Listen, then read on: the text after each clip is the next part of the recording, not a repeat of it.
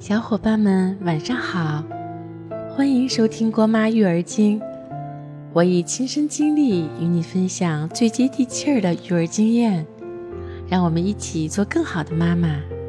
这段时间呀，郭妈一个朋友怀孕了，瞬间就变成了国宝，吃喝睡行都格外注意。可是不知道从哪儿听信的经验，觉得地球处处充满了辐射。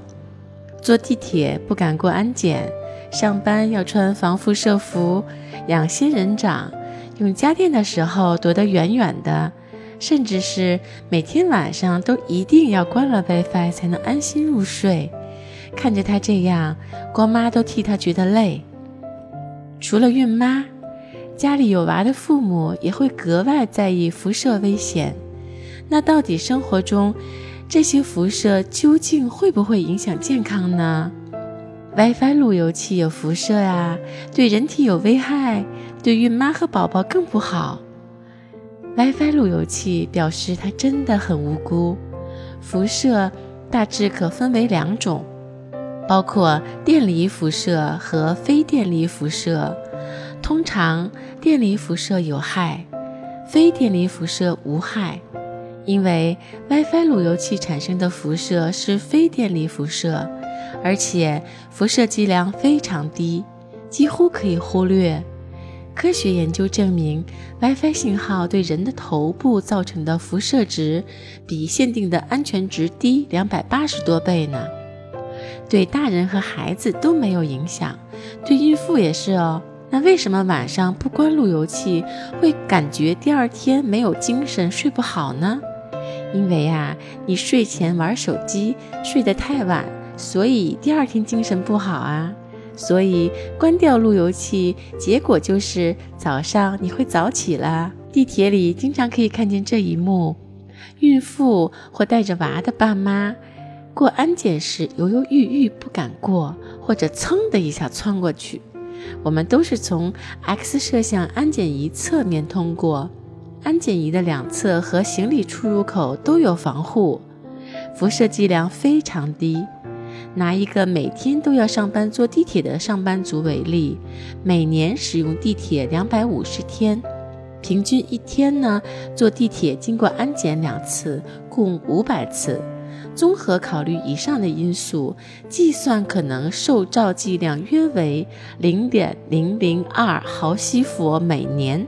对比安全标准，你要在地铁边上经过五百年才能达到危险的标准呢。放仙人掌可防止电脑辐射吗？这电脑产生的辐射其实属于非电离辐射，原理和前面都差不多。这种辐射对身体没有伤害，根本就不用防。再说，植物真的不能防辐射。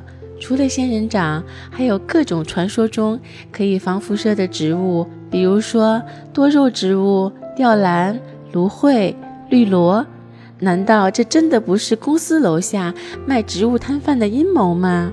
如果植物真的这么好使，那医院的放射科和 CT 室里可能早就摆了一排又一排了。在所有的电器中，哪个家电辐射最强呢？微波炉。为啥大家都觉得微波炉辐射强呢？因为“微波”二字，微波是一种辐射，所以许多人自然而然地认为微波炉也有辐射。但是微波炉的微波只是一种电磁波，跟收音机电报所用的电波、红外线以及可见光本质上是同样的东西。你看，太阳光是比微波更高能的电磁波。那我们晒太阳光难道也不安全吗？只要是合格的微波炉，都必须符合国家的相关规定，当然是安全的。那为什么有人说微波过的食物一定要放五分钟再吃呢？难道不说因为微波炉热过的食物有辐射致癌吗？微波炉不会对人致癌，也不会让食物有致癌的产生。微波过的食物放五分钟再吃，只是为了放凉不烫嘴。